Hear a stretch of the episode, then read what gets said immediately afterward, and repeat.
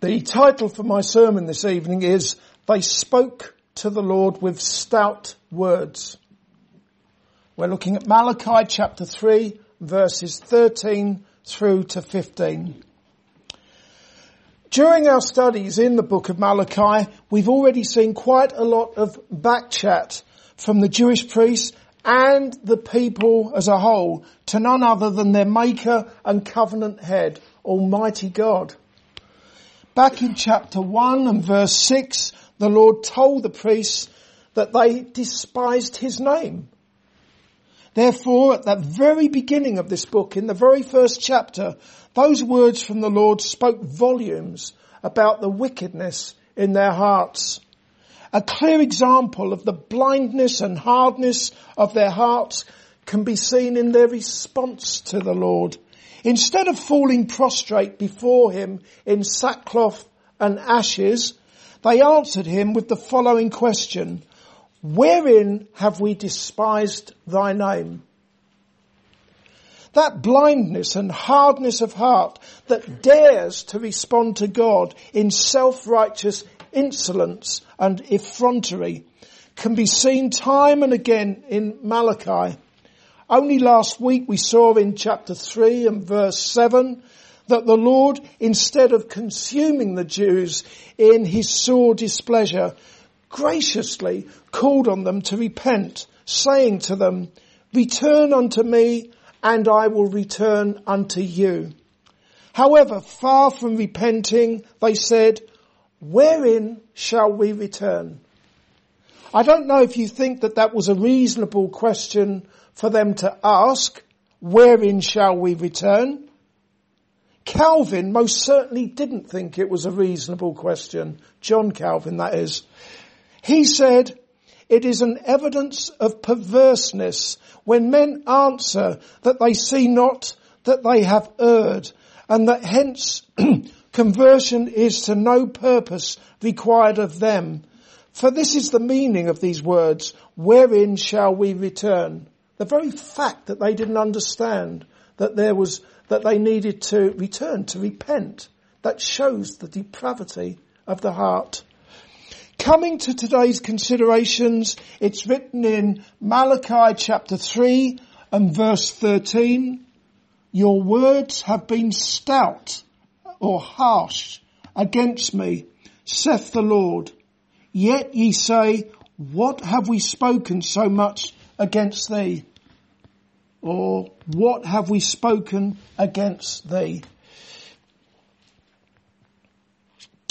In that verse we can see the Jews speaking to the Lord with what is described as stout words. This is one of those occasions where I reach for the concordance to find out what actually, what does stout really mean. The Hebrew word that has been translated stout is hazak. To give you some idea what it means, that same word is translated hardened when used to describe Pharaoh's heart in the book of Exodus in connection with Pharaoh refusing to release Israel from slavery to worship God.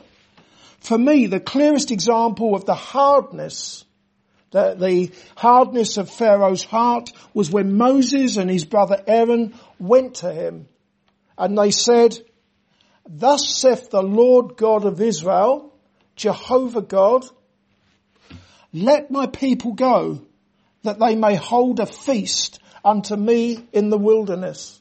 That ought to be enough really, shouldn't it?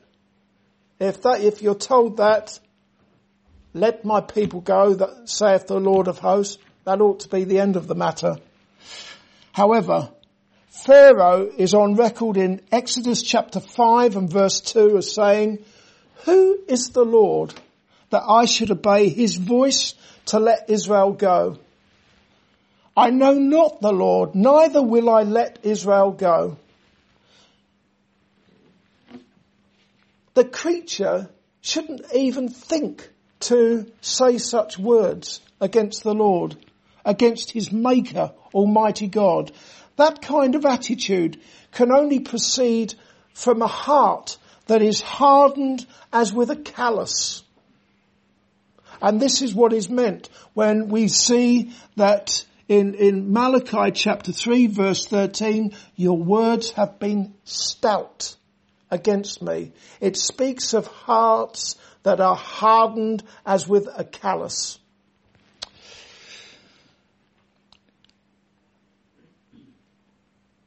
In Malachi chapter 3 verse 13, the people said to the Lord, what have we spoken against thee?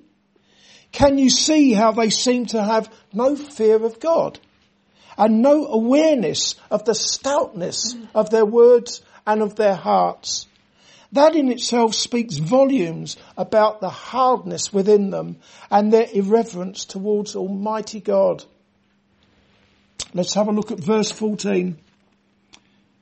Ye have said, it is vain to serve God?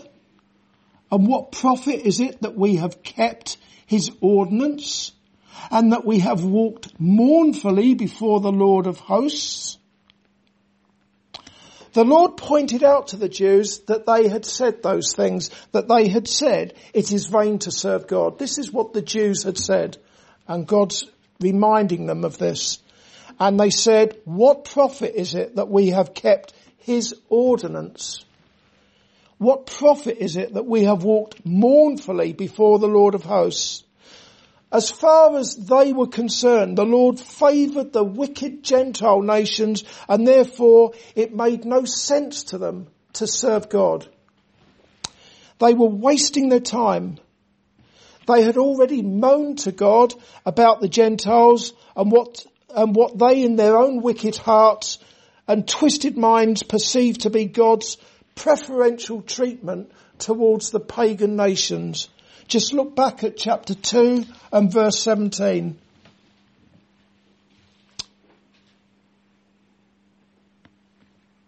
Ye have wearied the Lord with your words, yet ye say, wherein have we wearied him? When ye say, every one that doeth evil is good in the sight of the Lord, and he delighteth in him. Or where is the God of judgment? That kind of attitude of heart and use of such arrogant language against Almighty God, it did define the Jews throughout the history with all their complaining, all their moaning, all their answering back against who? Against the Lord of hosts. For example, no sooner had God delivered them with outstretched arms from Egypt, they crossed the Red Sea, they went through the Red Sea, um, the, the Red Sea was separated and they went through that sea. What happened? They complained because they had no water to drink. They complained about the bread from heaven. And when the twelve spies uh, were sent into the promised land and they came back and 10 of those 12 spies came back with a, a, a very bad report, a negative report about what they'd seen in the promised land. And what happened then? They started moaning and complaining again.